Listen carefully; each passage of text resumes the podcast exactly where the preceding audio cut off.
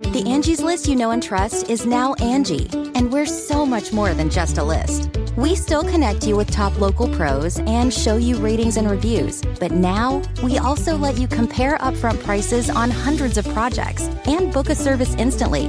We can even handle the rest of your project from start to finish. So remember, Angie's list is now Angie, and we're here to get your job done right. Get started at Angie.com. That's A N G I, or download the app today. Getting the smile and confidence you've been dreaming about, all from the comfort of your home, isn't a total mystery with Byte clear aligners. Just don't be surprised if all your friends start asking, What's your secret? Begin by ordering your at home impression kit today for only $14.95. Byte clear aligners are doctor directed and delivered to your door. Treatment costs thousands less than braces, plus, they offer flexible financing, accept eligible insurance, and you can pay with your HSA FSA. Get 80% off your impression kit when you use code WONDERY at Byte.com. That's B-Y-T-E dot com. Start your confidence journey today with Byte.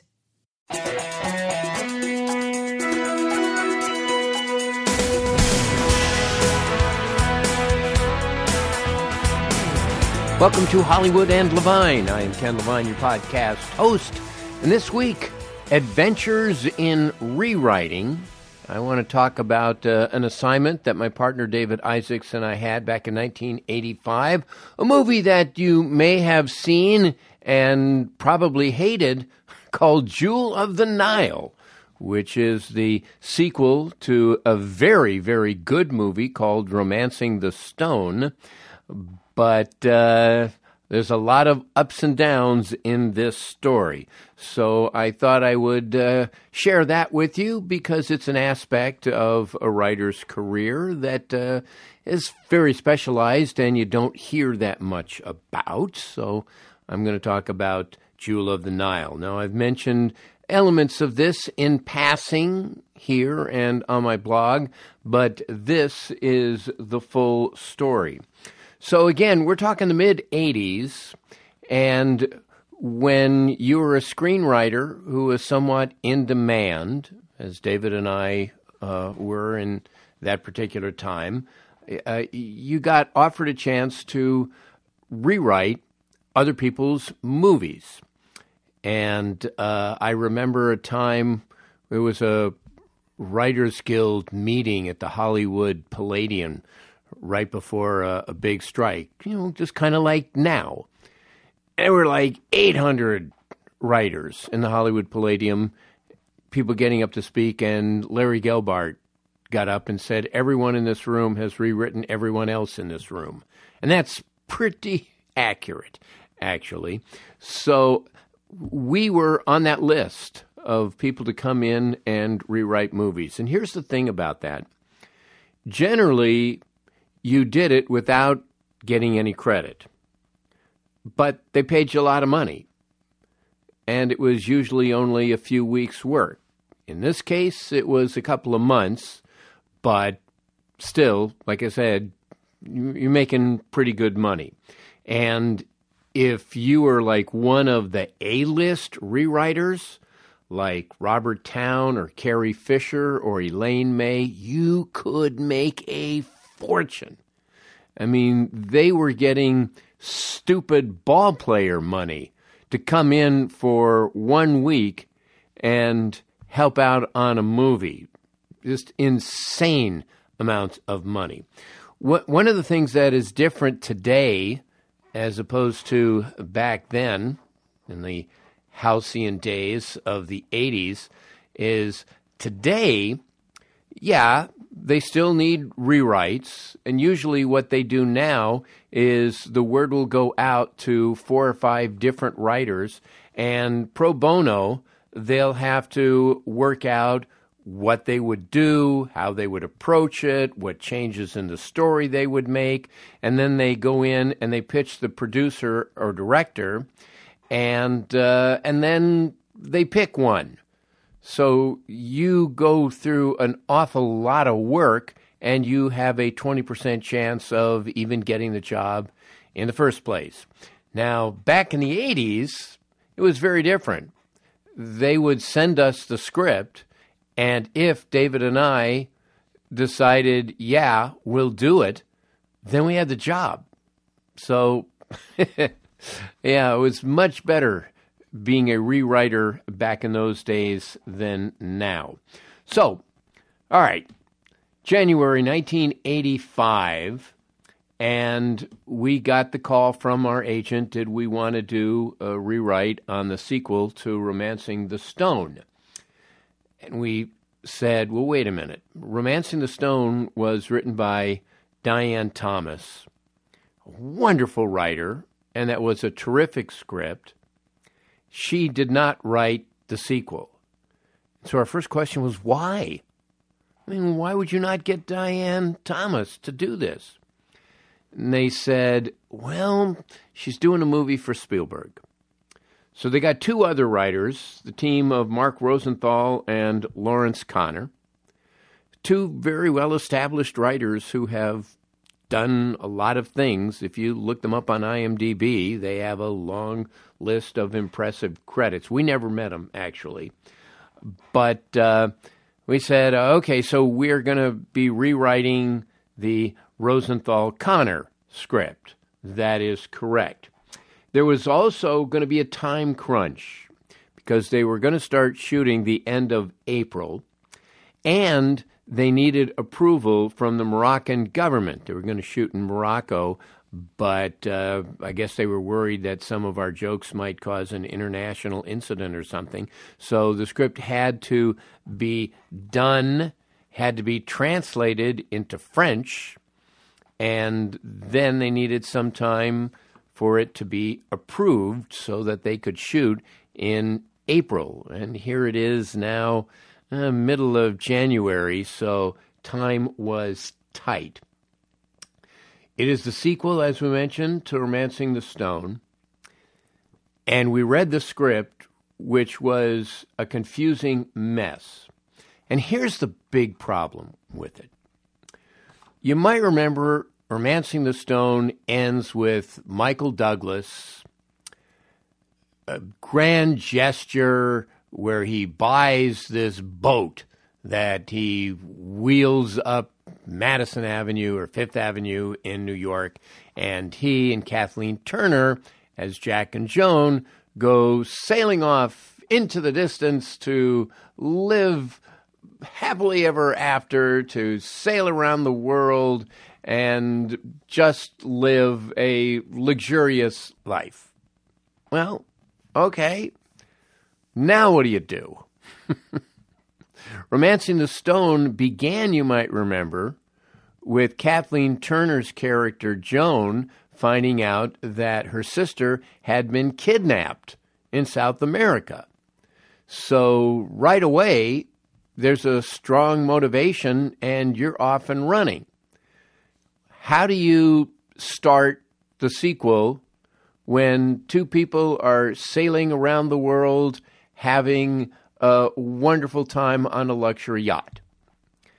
And the answer was, well, they're bored. Hmm, bored. That doesn't seem to be enough to just launch into a into an adventure that neither of them had a stake in. And then they add to that by having pirates board their ship. It was just nuts. It was just absolutely nuts. So we decided let's meet with Michael Douglas and figure out exactly what we were going to do. And Michael Douglas had an office at 20th Century Fox.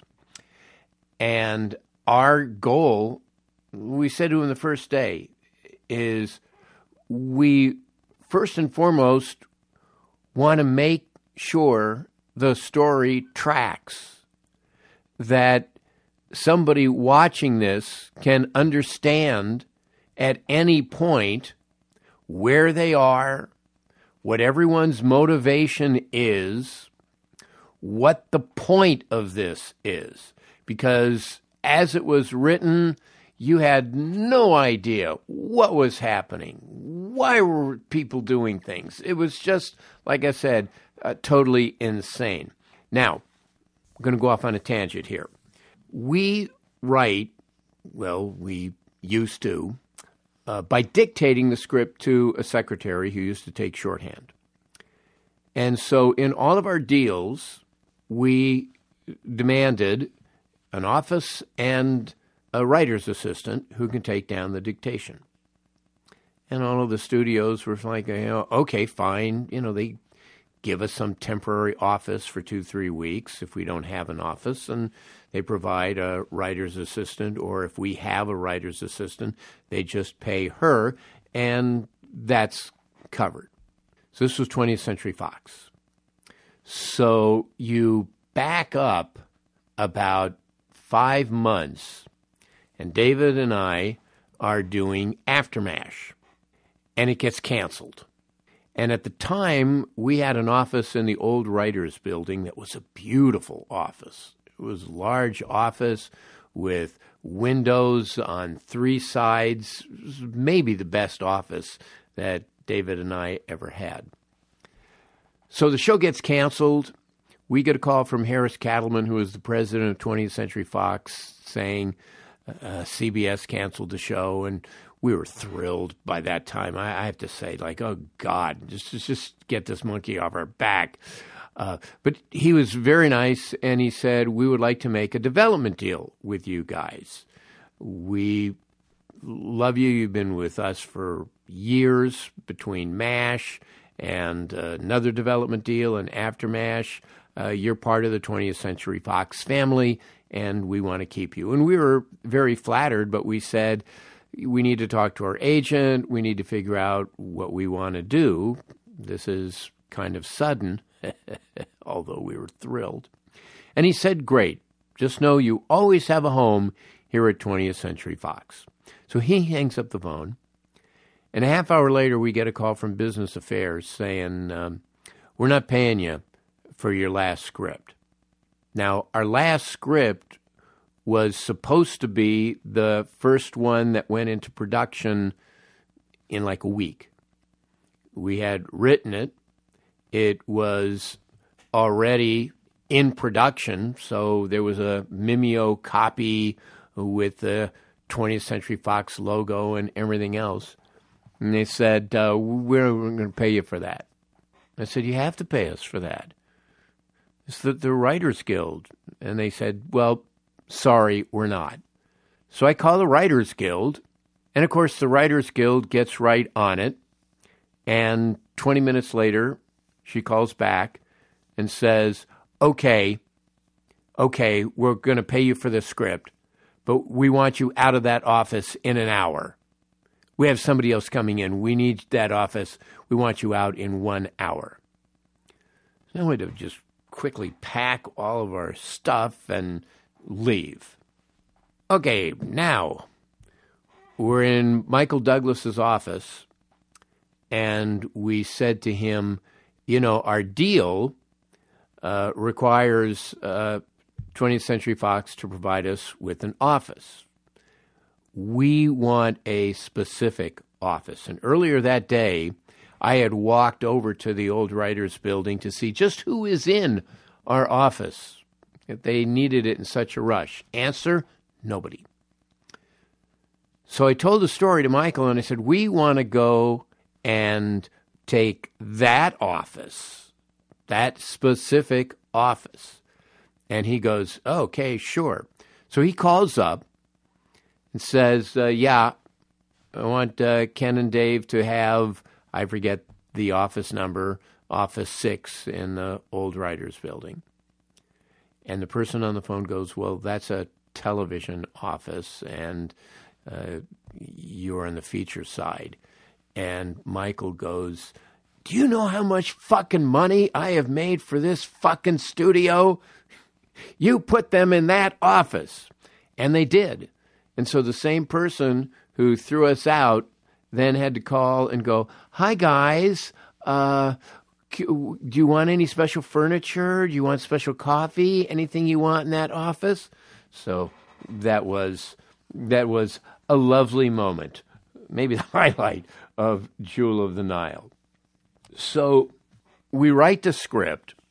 The other thing we didn't know at the time was that when Kathleen Turner read the Rosenthal Konner draft, she hated it so much that she tried to back out of the sequel. The only reason both of them did the sequel is that they were contractually obligated to. And 20th Century Fox said, then we're going to sue you for $25 million. So she backed off, but she was never really happy. Interestingly, we never heard from her. It's not like Michael said to her, Okay, we're having a, a rewrite done why don't you come in and share your concern with the guys and we can address them? New. We never had word one with Kathleen Turner. When we met with Michael, it was really kind of fun. We would meet him usually at the end of the day from like 3 to 6. One time we worked till about 7 7:30 and Michael said, You want to get something to eat? We went like, Yeah, okay. And so we went to this Chinese restaurant on Pico Boulevard. Forget the title of it. Might have been Kowloon's. And at the time, Michael was married to somebody else, and she had had a cold. So as they're taking our order, Michael says, Oh, and in addition to that, I want a pint of chicken soup to go. And the waiter goes, We don't have chicken soup. And Michael said, Well, Factor's Deli is like three or four blocks away. Just send somebody to pick up chicken soup at Factor's Deli. And they said, Okay. Now, Imagine if you had done that. What do you think the waiter would have said if you had requested that they send someone four blocks down the street to pick up chicken soup at a delicatessen because you asked for it? Yeah, well, advantages of being a star. There were other things I remember about those sessions with Michael. He would occasionally uh, refer to his dad. he would say things like, Well, you know, there was that scene in 20,000 Leagues Under the Sea where my crazy old man did this or my crazy old man did that. He just referred to his father, Kirk Douglas, as that crazy old man, although I think he did it with a certain amount of affection. So we turn in our first draft, and Michael is very pleased with it, but has notes. Okay? So we get notes from Michael, and now it's like the beginning of March, around the time it is now, and it was Oscar night. And so we have our meeting and all the while, Michael is getting into his tuxedo because he's going right from the meeting to the Oscars where he's a presenter. Again, it's just, you know, typical Hollywood. So we had his notes. We were about to start our second draft, and we get a call from Michael.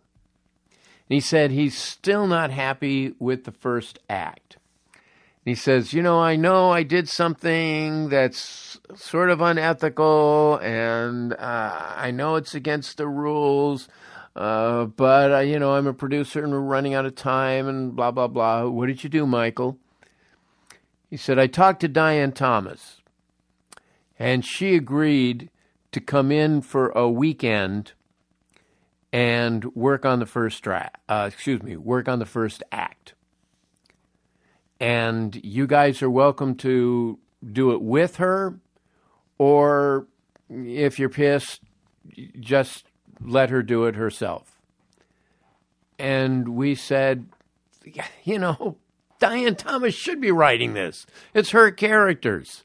I said, we're thrilled to have Diane Thomas, and we would be more than happy to work on it with her. And so we did. We spent the weekend working with Diane Thomas, and oh my God, I just loved her. She was so good, so insightful, so funny, so creative. Uh, the three of us got along great. She had never worked with somebody dictating the script and uh, a writer's assistant in the room, and she really just got into it, and we all had a lot of fun. And I think we did as good a job as we possibly could with the first act, although we're just putting lipstick on a pig. So the script gets translated. Oh, oh, and one other point. I forgot about this. There was also an impending writer's strike. Seems like there's one every year, doesn't it? Well, there was an impending writer's strike. So we had to pretty much do our second draft writing around the clock. And we hired two writer's assistants who would switch off one would be in the room with us as we're writing, while the other is in the other room typing it up. And, you know, it was one of those, you know, we just jamming for four days to finish the script. So we turn it in, it gets translated, and the Moroccan government approves it. And I asked for a copy of the French translation. Now, I don't speak French, but my wife does. And she read it and she laughed because every word was translated literally. And as a result, expressions and jokes and things like made no sense. It just sounded like random words. But I guess that was enough uh, for approval. So now they're going to go off and film this, I think the end of April that year, and Lewis Teague was going to be the director. Robert Zemeckis was the director of Romancing the Stone, and he was on to bigger and better things as well. Michael asked David and I to go to Morocco and to spend a few months on the set while they made the movie, in case there was any last minute changes, you know, fine tuning, that type of thing, we would be available. Now, under normal circumstances, sure, what a cool thing to do. I think they went to Morocco and then they went to the south of France. Whatever, great experience. Why not? Well, the problem was that we had signed on to create a series for Mary Tyler Moore and that was right around the time when we had to develop and write the pilot. So we were unable to go to Morocco. What does Michael do then? Because he needs some writers in Morocco. He hires the original guys Mark Rosenthal and Lawrence Konner. So what do they do? Well, they throw out a lot of our script and put their stuff right back in. I defy you to watch Jewel of the Nile and know what the hell is going on in that movie. It is just a confusing mess. And when it was released, around Christmas to Savage Reviews. We had a cast and crew screening. I'm watching this movie on the big screen, and there's elements of our script in there. There's lines and moments and things like that of our script. And you would think that that alone would be enough to hold my interest through a 90 minute movie. I was so fucking bored. I had such a tough time staying awake through the movie. And they would get to a section, and I would think, oh my God, oh my God, you you still got to do the thing with the Nubian thing, and then you got to do the thing and the chase scene. Is like, oh God, there's like another half hour, forty minutes to this. So uh, it was not a thrilling night watching the movie. Like I said, savage reviews, and the movie flopped.